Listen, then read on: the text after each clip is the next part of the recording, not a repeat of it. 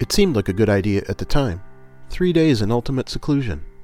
The flakes that started to fall on your way were hardly worth notice. But now the polar vortex is locked over Canada, and, as the drifts creep up to the windows, you feel foolish being miles and miles from any neighbor or route plowed by a road commission. The generator ran out of gas yesterday. But there's plenty of lamp oil and wood for the stove. Surprisingly, your call for help was met with something like joy. An acquaintance has a snowmobile with enough gas for a one-way trip. They're bringing people, food, supplies, beverages, and, if they heard your plea as the last milliamp slipped from your phone, games. That's right, soon you'll be gamers stuck in Snowmageddon. Gamers Stuck in Snowmageddon is a discussion with Northwest Michigan residents about life, the pursuit of happiness, and the 4 tabletop games they'd like to get stuck with in a fictitious snowpocalypse. I'm your host, Jim Maratsky, and today we're joined by David Next Time Knoller. David, welcome to Snowmageddon. Hey, thanks for welcoming me. This is a great opportunity. I'm really looking forward to this. Well, it's great to have you here, that's for sure. And the first question I always ask folks is, how difficult was it for you to choose the 4 games that you've chosen to bring along to Snowmageddon? And what criteria did you use? Sure. It really wasn't hard at all. When I saw Stuck in Snowmageddon, I immediately thought, what could I do on my own as kind of a solo game? What could I do with a group of people that would be a challenge that maybe would benefit replay, and some other things like a game that's going to last a long time, that can be played over multiple sessions, not just in replay, but as a continuing ongoing game. That's great. That sounds good. So would this scenario apply to you? Would you ever find yourself seeking solitude and being out in the middle of nowhere in a snowstorm? Absolutely. One of my favorite things to do is to be by myself, not in an antisocial way, but just as a way to have some time to myself. And for that, I enjoy solo gaming opportunities. And, you know, if I'm with a few people, that's great. I tend to be somebody who avoids crowds naturally unless I can be alone in it. So I'll often go somewhere where there are a lot of people, but I'll read a book and stay to myself. Okay, so let's jump right straight in here. Your first game is a giant card game designed to play like a role-playing game. It was designed by Mike Selinker and published by Paizo Publishing, and this is Pathfinder Adventure Card Game. Why do you hope this comes to Snowmageddon? This is such a great game. I played a campaign with a group of friends down in Mount Pleasant, Dan and Becca Bogan, and we played this game for a number of years over the visits that I would make to Mount Pleasant. I think our campaign lasted 3 years. We developed characters, leveled them up, they got new powers, and it is like playing a role-playing game, but there is no need for a DM, so everybody gets to play. And as you develop your character, you get new skills, new equipment, the mobs that you're defeating or trying to get harder and harder. And there's a real sense of accomplishment when you finish an adventure pack, when you part of the adventure, a chapter. And there's a lot of built-in excitement when you do succeed. And if you fail, you try again. It has that great replayability in the face of a failure, where you don't feel like there was no way to win. You know there's a way to win, and so you go back and you try again. But in addition to being that card game, there's a lot of dice rolling, and so it has multiple ways to advance your powers and to succeed. And it's very much a team game. It's cooperative in the sense that everybody has to work together to make this work. And it's been such a great game for coming together as friends and doing something together with a real goal and a real sense of achievement when you win. So could you talk a little bit more about the mechanisms in the game? Like, how does it work? Do you have to seed the decks and things like that to make it make the story happen, or how do you set it up, and then, you know, what mechanisms do you use in the game to develop that story that you could play for so long? So in the beginning, the game tells you where you are, what location you're in. And then you set up a number of locations, and within each of those location decks will be the challenges, whether it's monsters or barriers. And also in each deck is either the main boss or his henchmen. Also in those decks, then you add things like equipment, spells, allies, things that can benefit you. So as you approach each location, you'll explore the location, which means you turn up the card that's on the top of that deck, and then you interact with it. If it's a monster, you have to try to either defeat it or get away from it. I tend to play characters that are sneaky and that are ranged. It's just always been the kind of class I play. So rangers and rogues and that kind of thing. And then as you go through the deck, you collect the boons that benefit you and try to defeat that particular location. And once that location is closed, and there are certain closing conditions that have to be met, then if you didn't find the main guy, you know you're still on the hunt, because that's how you defeat that adventure, is by defeating the boss.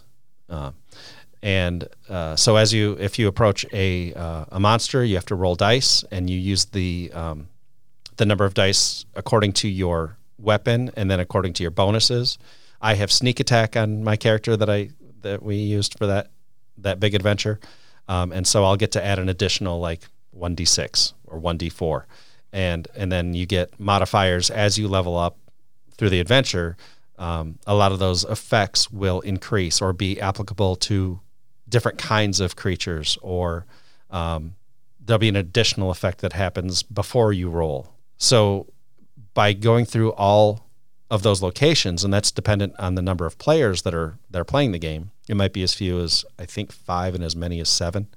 Once you get to the end of that adventure, then all those things you collected, you can either add to your deck if you have space, and you can trade things out, or you can hand them to your player partners. And you can do that within the adventure too, if you're in the same location. So if you collect a sword or a unicorn, you can hand that off to a fellow player. And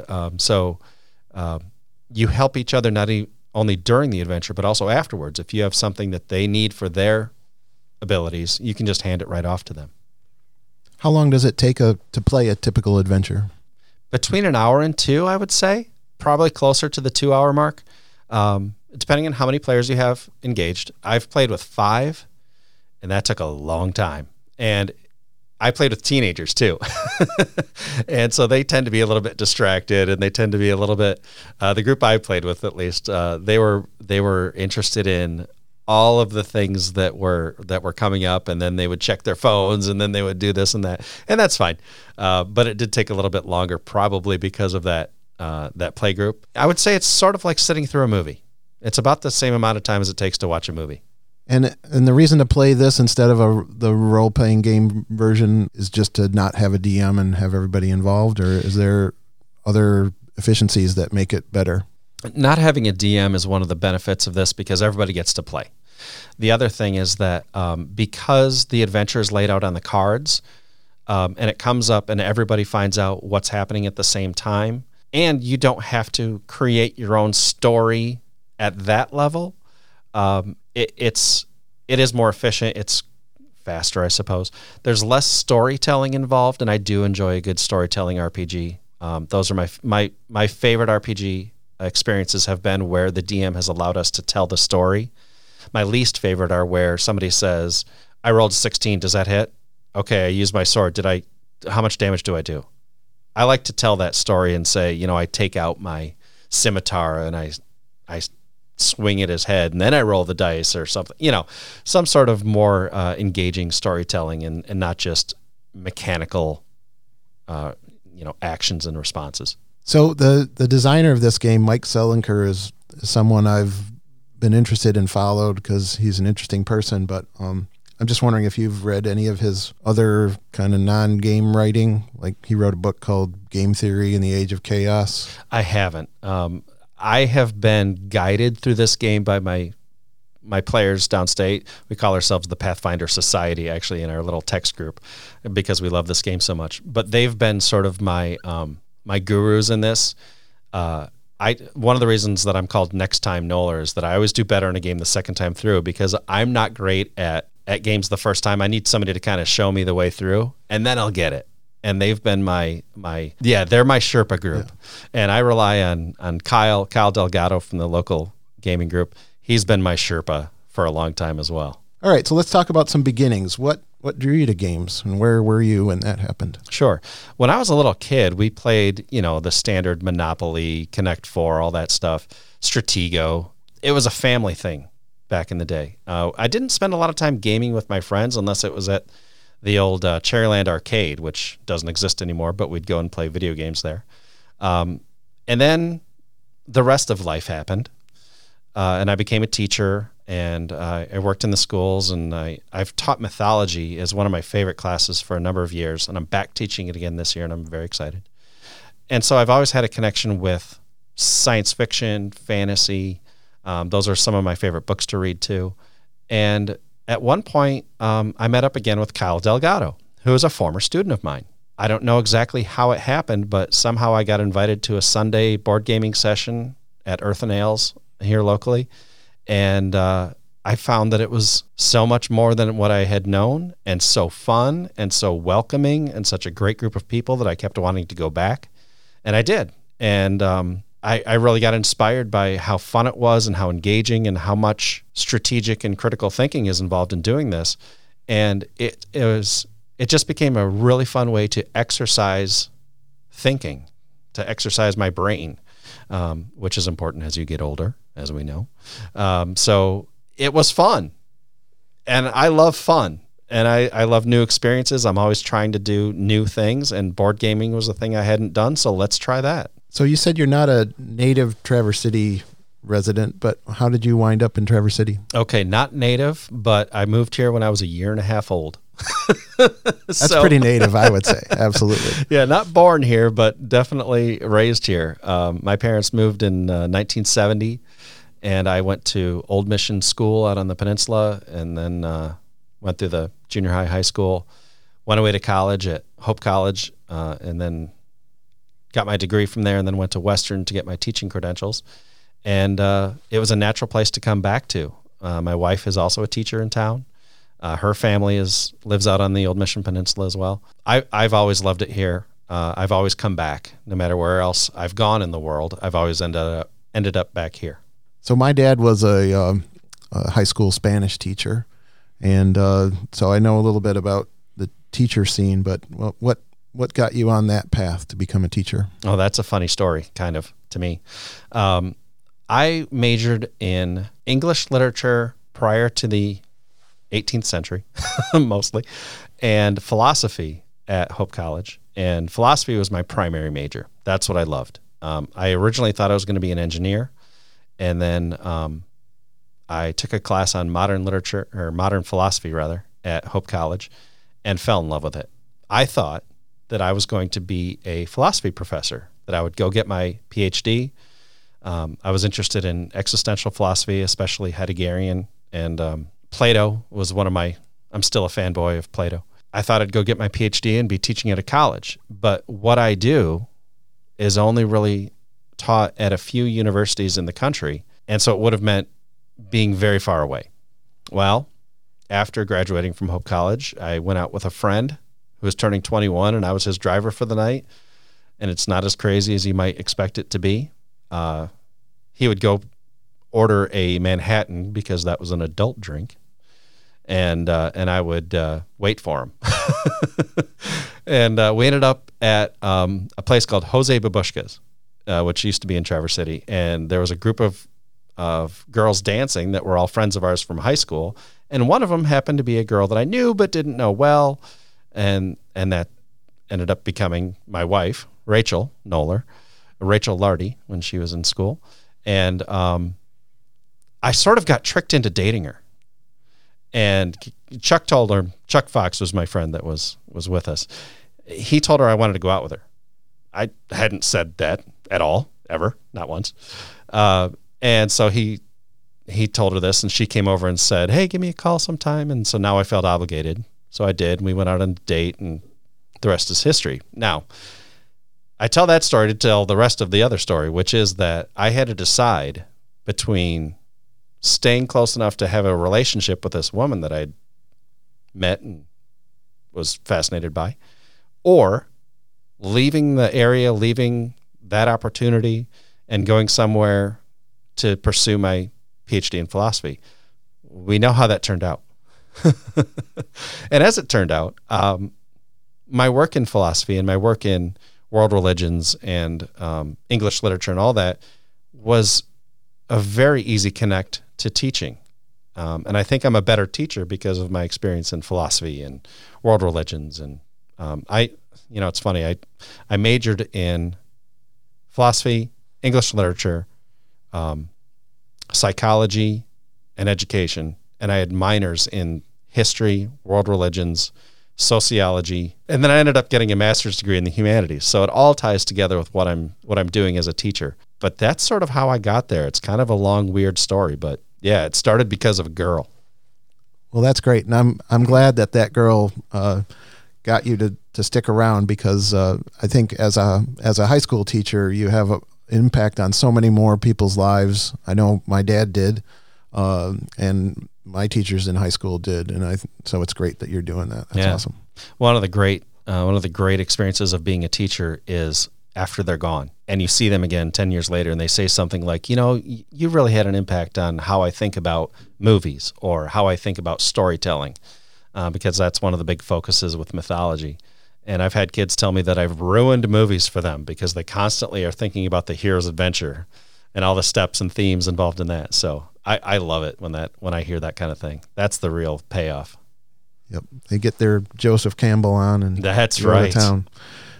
So you're pretty well traveled. You said you've studied in Europe and Mexico. You've mountain biked out west and that kind of thing. Mm-hmm. Was that just something that was a standard thing for you to do, or were you going to those places to get involved in activities or learn something, or how'd that go? I was very fortunate growing up. My parents were not wealthy by any means, very middle class, but they always wanted us to have opportunities. And so one summer I was at Blue Lake Music Camp and I got an invitation to play the next summer in the group that traveled in Europe. And they were going to help out with some scholarships, and my parents were able to make the rest of that happen for me. And so I got to go to Germany and Denmark and tour as a musician for 6 weeks in the summer. I was 14 years old. Everyone else in the band was between 16 and 20. So I was the little kid, on the biggest horn. I play baritone saxophone. And then when I was in college, I had an opportunity to study in Vienna for 2 months, and it was part of my college education, and it worked out. And I studied the history of opera with a former director of the Vienna Boys Choir. Right there in the capital. Right in the capital. My school was across the street from the Central Opera House, the building that's the center of the city. Do you sing? I do. Well, not in public. That's why I play saxophone. And then Mexico, I had a great opportunity. Kate Hansen is a Spanish teacher at West High School, and she leads a group to Mexico every year of about 30 students. And during that trip, we volunteered at a dog shelter and at a girls' orphanage, and we provide donations to both. And we also take Spanish language lessons at La Escuela Mexicana, right there in Guanajuato, Mexico. And I'd been asking, please let me chaperone with you on this trip. And no. Well, I already have somebody, that kind of thing. And then finally one year somebody had to pull out. And I said, I'd love to go. I'm ready. I have a passport. And I got to go, and this year will be our fourth trip. And I love that city. I love the people there. They're so kind. They're so generous. It feels like a Michigan community in that sense of being, it's very Midwestern in its feel of openness and everyone's family and everyone's welcome. And it's a university town. They have a university orchestra that we get to see every time we go down. Tickets to the orchestra are $5. We saw Mahler's Third Symphony last year, which included a full adult choir and a children's choir and a full orchestra, whose lead violist actually is educated at the Moscow Conservatory, and who was on tour one year and then defected and said, I'm just going to stay here. And I understand why she did, because I want to stay there too. Okay, that sounds like fun. Your second game is a radical departure from your first, in that it is an abstract, perfect information game for two players, but it's not chess. It was designed by Shinpei Sato and published in the U.S. by Arcane Wonders in 2014, and it's called Onitama. Why is this coming along? So whereas Pathfinder is something that you can play for years and multiple sessions and play it over again, and there's additional, there's a ton of expansions for it, Onitama is a two-player chess-like game where you have pawns and a king, so to speak. Your king is a monk trying to get to the other monk's sanctuary, temple. The cards will tell you how you can move your pieces, and there are always 5 cards per game. But these cards get rotated between the players, so you don't get to keep the moves for yourself. Once you use it, you put it out for the into the middle, and then once the other player takes their turn, they put their card out and take the one that you just used. So basically, every time you have a turn, you have to your pieces move differently. Yes. Than they did before. Yes, and there's, I can't remember if it's 20 cards or 16 cards, but you only use 5 in any given game, and so the moves that are available to you from game to game to game are always different. There's it's something like 1 billion different combinations. So every time you play the game, it's gonna be different, and even though the game plays the same in terms of, it's just a chess thing. You either take their king or you get your king or your monk to their temple. Those are the two winning conditions. The game is played on just a 5x5 square grid, right? Yes. So even though there's not anything different to do, there's always a different way to do it. And there's no way to to game the game. There's no way to figure out, well, if I can just do this and this, then I'll win. It's different every time. And that's why I love it. As a small, quick game, I'm never bored of it because it's always different. There's always something else, some other challenge of movement that makes you rethink how your pieces go around the board. While you're playing, what's going through your head? What are you watching the cards that your opponent is playing and what's coming up? Or tell me a little bit about how that goes. Sure, absolutely. That's one of the fun parts of that game for me, because you don't just take a turn and then just ignore what's happening. You have to. The cards that you play and your opponent plays are always face up. So you always know what possible moves they have before you take your move.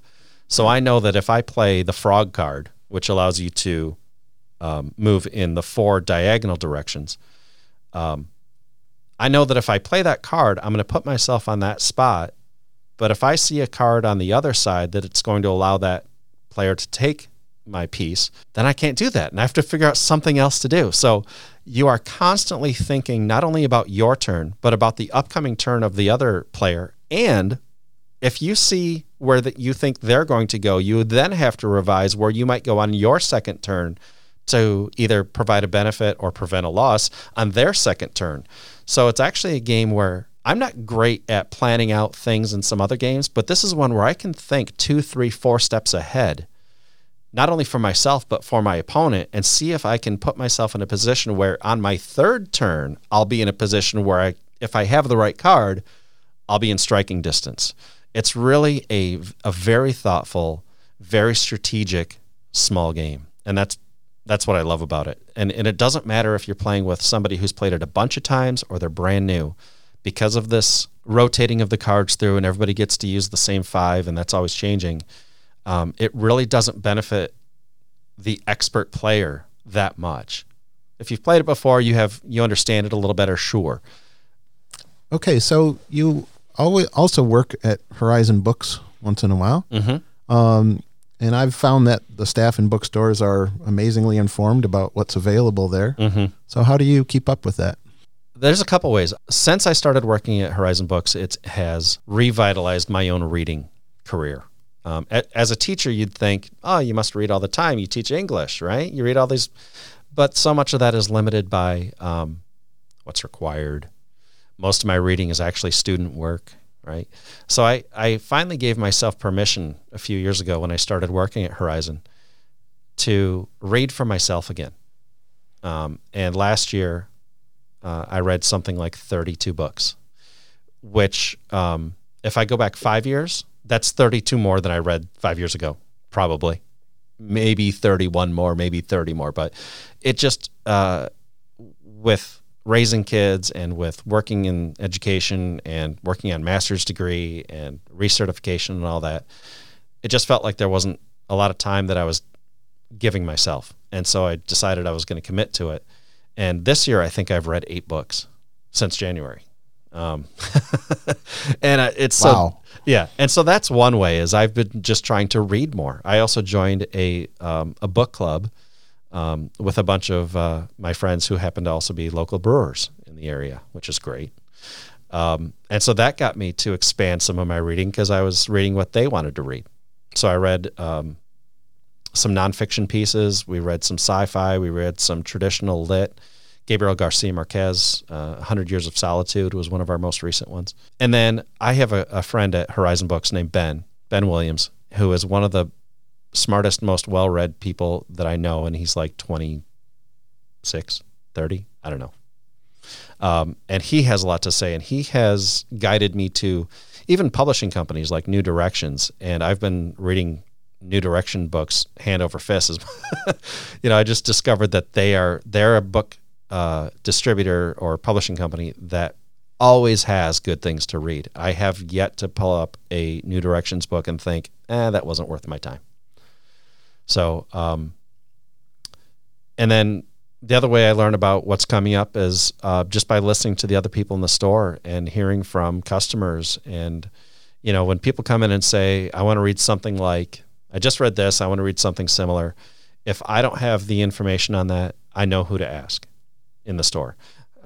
Generally when people come in for recommendations on sci-fi and fantasy, if I'm there, they'll refer them to me. Because I can talk a lot about that because I've been reading sci-fi and fantasy since I was, 9 years old, 10 years old. And then when we have our staff picks, of what our people in the store are recommending for the month, I often look at that table and see if there's something I haven't read and I'm interested in, and I'll take one of those. So 30 plus books a year. That must be why you're the guy sitting in the corner at the bar reading. But how do you find the time? Do you have to consciously set aside time and say, or schedule time to read, or how's that go for you? Yeah. I do give myself that time, whether it's, when I work, I'll work until about 9:00 at night. And then, I'll sometimes go to a local watering hole and, just sit down for an hour, have a beer, read a book, and then it's 10 o'clock and then I headed for home. And yeah, that hour a couple times a week there does a lot. And then I found that I have spent less time in front of the computer and more time with a book. I don't watch a lot of TV anymore and I haven't missed it. There's certain series that I'll get interested in, and you'll do that thing where you, what's the word? Binging. Where you binge them. Yeah. And I'll do that. And then I'll realize, I've been sitting here for 2.5 hours, and I'll go get a book. And so I think not only have I given myself time as a way of giving myself permission to have that time, but I've also found that reading's more fun than a lot of the things that are otherwise available. And I forgot that. I forgot how fun it was to read. And I reminded myself by doing it, and now that's what I want to do. If you come out to my car, you'll see that the back seat and the back trunk area are basically a library. As I finish a book, I throw it in the back. Whatever I'm reading goes on my passenger seat. And sometimes I'll hand them out to people that I'll meet, or just wait to find space in the house somewhere. That's great. Yeah. So you mentioned earlier that you play baritone saxophone. Yeah. How did you get started with that? When I was in 4th grade, we went to see Count Basie at Interlaken. My dad took us. My dad is a trumpet player from back in the day. He was the top trumpet player in Indiana 2 years in a row, his junior and senior year, and was actually invited to play with the Woody Herman Big Band. But he was still in high school, and his mom wouldn't let him go on tour. When we saw Count Basie, on the way home, my dad said, "What instrument do you want to play?" to the three boys. And my oldest brother said piano. And he did. He played piano for many years. My middle brother, Kent, said trumpet. And I said, trumpet. And Kent said, I'm playing trumpet, pick something else. And I think I wanted to be like Kent. I wanted to be like my brothers. I was always the youngest. Well, I still am, I suppose. And so I said saxophone. And that started it. And in fourth grade, I was at Trinity Lutheran School. And for them to have a band program at all, they had to include fourth and fifth and sixth graders because there were so few people in the school to start with. So I started playing saxophone at 9 years old. When I was maybe in fifth or sixth grade, we met Hugh Willey, who was a local musical legend, who had a youth jazz band. And by youth, I mean kids. I was in fourth or fifth grade playing saxophone, and he taught me my earliest lessons in jazz and even improvisation. I was in maybe seventh grade and was playing with him in public. I wasn't great, obviously. I didn't get paid. This wasn't a gig. But he would play piano on the deck at local restaurants and would invite the kids to come sit in on a song or two. My dad would often have people over and have me play When Sunny Gets Blue on baritone sax, just because he was proud and he wanted to show. And I loved to do it. And he would make me improvise even with no backup. Like, I'd play the melody and then I'd improvise and then I'd play the melody again and that'd be over. And I found that music was something that was fun, that people would acknowledge and recognize and give me a pat on the back. And I just kept doing it and kept doing it and kept doing it. And when I got to high school, being in a jazz band, being in symphony band, Traverse City schools have always had some of the best music programs. And my band director, John Campbell, was a huge inspiration to me. I got to play under him last year in the NMC Concert Band, when Pat Brumbaugh was out for a while. And that was such a thrill to be back under the direction of my high school director, who was such a huge influence. Over time, when I was in college, my job was to be in a combo. I didn't have to wait tables or, I worked 8 to 12 hours a week playing in bands, making money that way. And ultimately back in Traverse City, I played with Luther Gravy and the Soul Biscuits for 10 years. I got to do a gig with the Temptations out at the Grand Traverse Resort. That was a thrill. And now I've kind of gotten to the point where I don't play music for money anymore. I used to do it as a job. I used to seek out opportunities to play for money. And now I play with the NMC Concert Band, with my daughter, who also plays Barry Sax, and my other daughter, who plays French horn. We're all playing together. And I play with whoever invites me. But I don't do it I don't care if I'm going to get paid. If I don't, that's fine. I just want to show up and play and just have a good time. What's it like to play in the same ensemble with your kids? Oh my gosh, what a thrill. I just got a little chill. I never got to play with my own dad. He stopped playing before I was born, and I would try to get him into the jazz band when I played with the NMC jazz band, and it just never worked out. And to sit next to my daughter, Gracie, and play the same instrument and play the same parts and watch her grow as a musician, in part because of how I'm helping her and giving her tips and how she's hearing me play. And to have my other daughter, who when she started was 14, and the other French horn players welcomed her in and made her feel part of the group. And she's come so far as a musician herself. It's a dream come true. When they were born, I know I had thoughts about them being musicians because I want them to have that experience that I did. And they've had those. And it's been such an honor and a thrill to be in that group with them. It's one of the highlights of my life. So I'm going to take a real tangent here, but these days there's a brew pub on just about every corner of Traverse City, but I hear you enjoy the occasional beer. And I do. What's your favorite around here? So there's a number of places where I have some favorites. Lake Ann Brewing Company, and the brewer there is Nick Hall. They've had some great beers over the years. It's their Session IPA, and it's a great beer. And one of the things about that place that I love is in the summertime, they open up that back picnic area and have live music every night that they're open. And so sitting out there with the music and having a beverage is a great place, and I'll often take a book. Huge surprise. Silver Spruce just opened about a year and a half ago on 8th Street, and they've got a great, what I call a MIPA, and everybody else now calls it that too.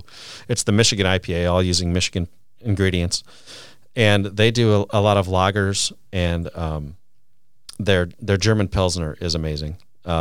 Filling Station, Andy Largent's an old friend of mine. He's in the book group with me too. He's the brewer there. They've got an Italian Pilsner right now that's just great. Yeah, there's a number of places in town. Earth and Ales makes great beer. They've got their Juniper IPA that is that's just great. And they've always got a constantly rotating menu too, and they're doing a lot of really creative stuff. So I'm fortunate that I've been able to become friends with a lot of these people, and I really do support what they're doing. They're doing a lot of local craft things using local ingredients. They're really supporting other local businesses and providing opportunities. Like for Kyle, when he started the board game group, Earth and Ales welcomed him in and said, here's a space for you. And that's just been great that those kinds of places will support each other and cross promote other opportunities in town. Okay. Your third game is brand new, recently having a successful Kickstarter, and it's awaiting fulfillment. Mm-hmm. It was designed by Benjamin Faramond, and I believe you had an early role in this game's development or play testing or something like that. Why do you want to bring Faza? Okay, so Faza is a tough, tough game. The reason I would include Faza in like a stuck in Snowmageddon kind of theme is because it is so hard.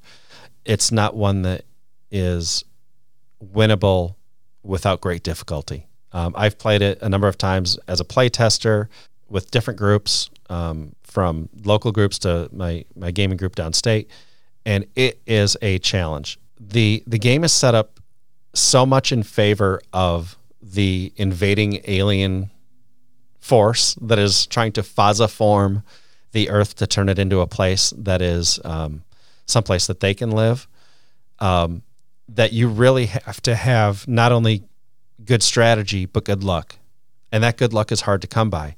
Because when the Faza act, there's a deck of cards that indicate what the Faza will do. Everything's bad. Everything is a challenge. Everything is something that's going to confront the team and make it worse. And it makes sense. If you are a ragtag bunch of human beings trying to prevent the overthrow of your world from invading alien force that is technologically way more advanced than you, it's going to be an uphill climb. And so the challenge of the game makes sense with the theme of the game. It's not easy to win. You're not going to win every time. You may lose early.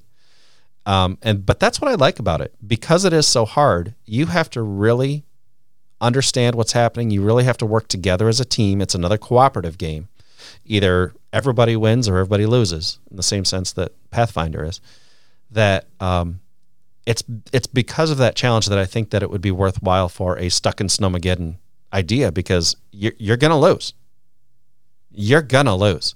And then you try again, and you might lose again, but then you try again. But it's also a very fun game. It's very interactive. Players work together on each turn. There's not a you go and then I go and then our third player goes. You work together and you decide what order things are going to happen in, and you take your turns collaboratively. So it's a asynchronous gameplay, and you really have to work together. If you're just on your phone and distracted or what and not participating, you're gonna lose. So some of the feedback we gave to the designer were things about that difficulty level, and one of the things that he did in response, and whether it was our input or someone else's, was he built in 3 different levels of difficulty. So different. The motherships that have come to spread the alien force across the field of play, they do different things based on the level that you've selected to play. I would always recommend starting on the easiest level. Realize how hard it is, because you're going to lose on the easy level, and you're going to play again and again, and you're going to beat it, and then move up. What I don't want to have happen is have people play the game expecting it to just be, hey, this is a alien invasion game. We'll see how to beat it. And then, cause you're not, it's something that is really good for people who have the I guess the current word is grit, to stick with it and keep going and keep going until you can beat the game. It's an awful lot of fun. The theme, as I said, is alien invasion, but it also looks like a 50s pulp kind of comic look. So it's got this great design to it. The board is a randomized set of tiles. If a tile gets Faza formed, you flip it over, and so whatever resource might have been there is no longer available. It might be poisonous, so if you end up there and you're there at the end of your turn, it hits your health. Your health is based on I think it's 6 cards that you put out in front of you, and each card has a thing that it can do, whether it's attack or move or heal or transport. And then when you get injured, you flip over the first of those cards. You don't get to pick. You flip over the first one, which limits, I think, your movement. If you flip over all cards, you die and your team loses. Now, you can heal by going back to an outpost, but that takes time and that takes your turn. Then you don't get to do anything else. So you really have to manage damage. You have to manage movement. Somebody's job might be to essentially heal the landscape to terraform it. And so there's a lot of things that might happen, consequences that you have to respond to, and you have to work together to make sure that you all can respond to those consequences together. Is every game solvable, or? I don't know. I think the latter is probably true, that there's just sometimes when you're just not going to make it. When you attack a mothership, you draw a mothership card to see what happens, and it might be place a Faza on any tile where there isn't one. So you might end up with, on your first attack move, seeding the entire playfield with more bad guys. That's a problem. There are consequences like you're abducted and you don't get to participate in the next round, which means your team is reduced by 1. So all of that is by luck of the draw. Now, the last time I talked with Ben about some of these mechanics, at least, he had mentioned putting in a couple boons into that deck, but they're going to be rare and they might never come up. Boy, the feeling when you win is amazing. I actually demoed this game at Grand Con 2 summers ago, and I had a group of high school kids come in and play, and I set it up and we explained what was happening, and they understood that need for synchronous action as a team, and things rolled our way and it got super close. We were within inches of defeat, and on the last turn where we were about to lose, we saw the consequence that was coming up next. We knew we were going to lose. And on that last opportunity, the team got together, and I wasn't playing at all. I was just teaching it. And they made it happen. And the cheer that went up from the table was heartwarming, if nothing else. These 3 nerds from Grand Rapids, they were just so excited and so thrilled to have beaten it, because they felt the challenge the whole way through. You feel how hard this is from the very beginning. And when they won, boy, what a thrill. It was great. What role do you think games play in society? Do games matter? Oh, for sure. I do a podcast with Traverse City Area Public Schools, and my handle on Twitter and within this podcast network is the Technologist, because I'm deeply embedded in educational technology, and I like to teach about it, so I give them the gist, right? The Technologist. And one of the things I do is every podcast I sign off with the line, "Play a game today. It's good for you." And we talk about gaming in my podcast too. I've used a customized version of Monopoly with my sociology students, where the first thing they do is we randomize social class. And then I have a whole nother set of consequences as chance and community chess cards that correlate with their social class. And there's different benefits that students get based on their class, and certain, drawbacks from being there too. And so I use gaming in the classroom as a way to teach critical thinking, as a way to teach with simulations of situations that they could never be in on their own. They get to experience different ways of being a citizen in the United States through a simulation, through a game, where they might not win, but they might. It's not about winning or losing. It's about that experience. I also think that gaming is an opportunity for us to promote things like critical reading skills. When I buy a game, I have to sit down and look at the rules, and I have to make sure I understand what all those things mean. When I'm working with kids and I'm teaching them a game, they have to have that same experience of understanding text. Even video games provide ample opportunities for reading, with especially those role-playing games that we play online. Games allow kids to learn how to work together, how to manage emotional responses, how to win graciously. You know, my daughter's involved in the FIRST Robotics competition, and one of their main tenets is gracious professionalism, that they are to act always in a way that is professional, but also kind and gentle and with grace towards their colleagues and their opponents. FIRST Robotics as a it's a sport, it's a game, it's a competition, but they always emphasize that idea of being respectful to everyone and being professional, but also being gracious about it.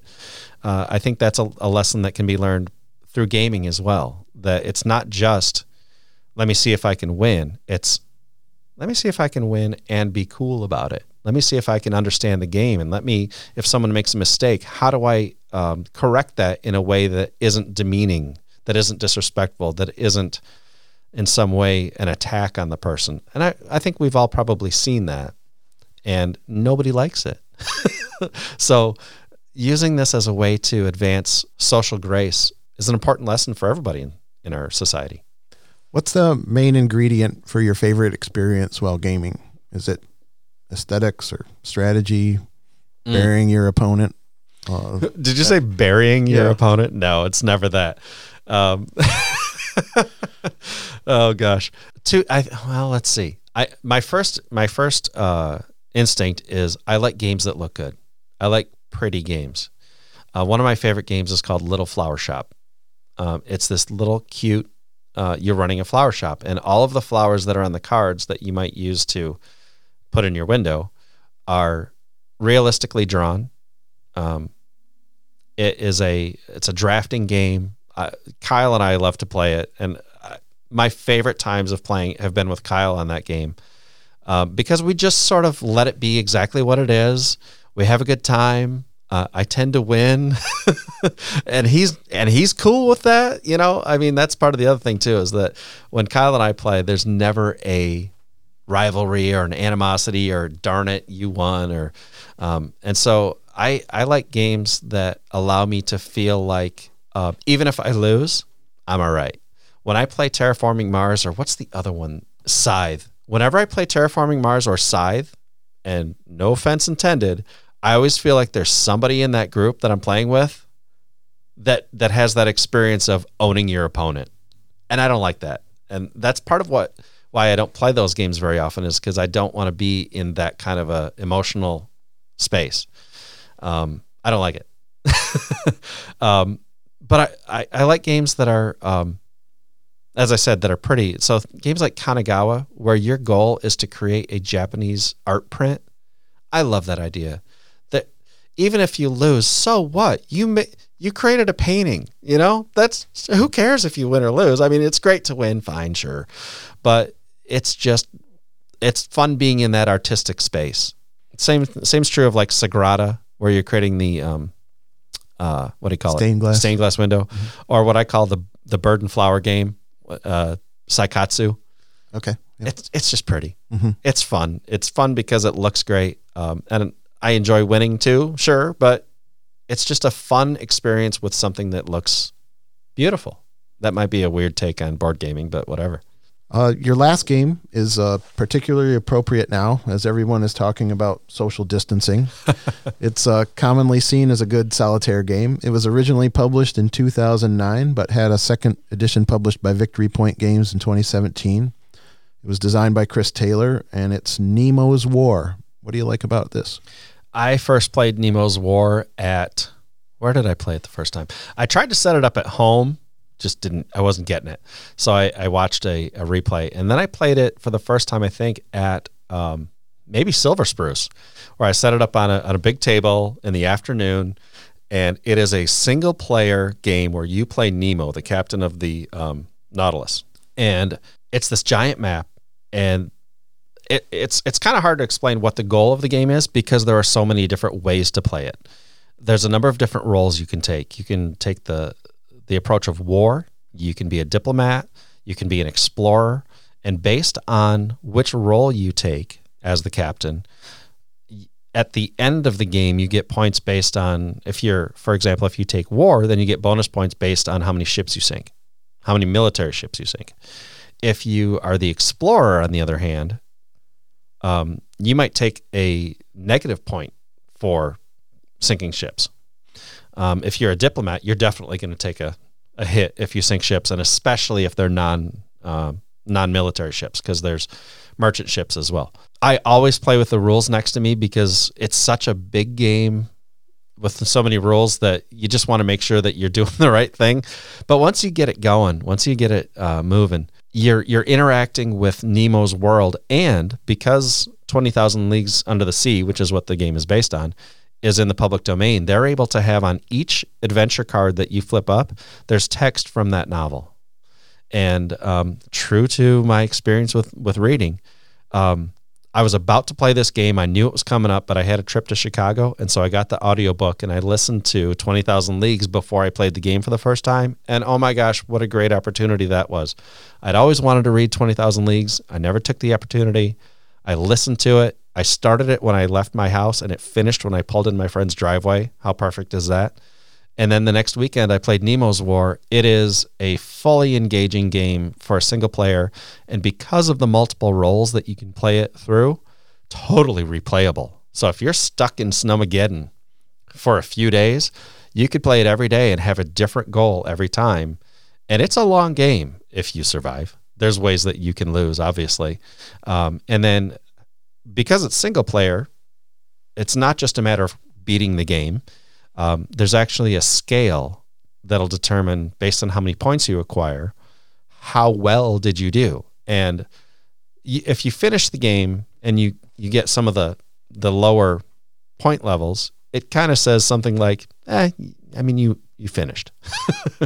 But there are goals so that if you achieve higher and higher point ranking, you finished, legendary or epic or one of those kinds of words, that it becomes a matter of not only just finishing the game and not dying, but maximizing those bonus points based on the role that you've selected. And so you always have to be conscious of what is it that I'm ultimately trying to do. And it may not be sinking ships. It may not be, finding and defeating monsters. It may be creating peace with these other communities that pop up around the world. So it's a great adventure game. It's, again, one that looks great on the table. There's a ton of reading. There's a ton of critical thinking and choice making and those kinds of things. And because it's based on a classic science fiction piece, all of that together, I just love it. I've played it half a dozen times, each taking a different role, and it plays completely differently based on the role that you select. And I got the expansion, so I think I have like 3 new roles now that I can try. So schools are closed for a little while because of the coronavirus issues. What's next for you? What's next for you in gaming? What's happening now? Well, I think Nemo's War is going to get a play, for one thing. During this time, I'm trying to encourage my kids to remain active in learning. They both know that they're expected to read during this time. We just got a jigsaw puzzle that I kickstarted. That's a human body jigsaw, and it's created by a woman who is a textbook designer and illustrator. And I've actually had my daughter in conversation with her about possibilities for careers in the arts and that kind of a way. So, these are times when I want my kids to get involved in in reading and in learning opportunities. And I always promote games as a way to do that. When we sit down and play a board game together, you know, my goal is not to beat my kids, but I'll beat them if it turns out that way, and I won't feel bad about it. But I want them to be able to understand and think and have that opportunity for just exercising that thinking, like we mentioned earlier. Games allow people to engage in strategic thinking in small doses in a way that keeps their capacity for thinking engaged and practiced. And we know from research that if you want to avoid Alzheimer's as an older adult, one of the ways to do that is through puzzle games and through strategic thinking opportunities. And, you know, playing games is healthy. Playing games is good for you. That's why in my podcast, Play a Game Today, it's good for you. And there was one opportunity where we were talking about how gaming supports literacy. And my tagline that day was, play a game today. It's good for literacy, because it is. Well, I'm glad that this is a healthy activity. It's good to know that. So my last formal question for you is the snowmobile on its way to wherever you are had to cross a river. And on its way, it hit the far bank, and three of the games that you chose bounced out and were washed away down the river. Oh, no. So as you unpack, which one of the four games that you picked do you hope is still there? Oh, my gosh. Oh, no. Wow. That is maybe the best question I've ever heard. Oh, boy. I think I'm going to have to keep Pathfinder. The long-term playability of it, the replayability of it, the opportunity. I mean, all those things I want: creative thinking, reading, interactivity, teamwork, cooperative gameplay, fun, beautiful. The artwork on the game is great. There's humor. There's opportunities for you to play and then not play for a month and then come back to it. And the development of character that's available, you get to level up, as it were. And the fact that there's so much game to play. In our 3-year campaign, I think we went through, was it maybe just the first box of 6 adventures? And then we started another one and we did that one too. I don't think there's a question. It's got to be Pathfinder. Okay, well, I hope you never have to make that decision. But, please, no. So, David, next time Knoller, thank you so much for being here in Snowmageddon with us. What a pleasure. It's been fun to reminisce. It's been fun to talk about things that are inspired by the games, but, you know, it's taken me down some memory paths that I've really enjoyed.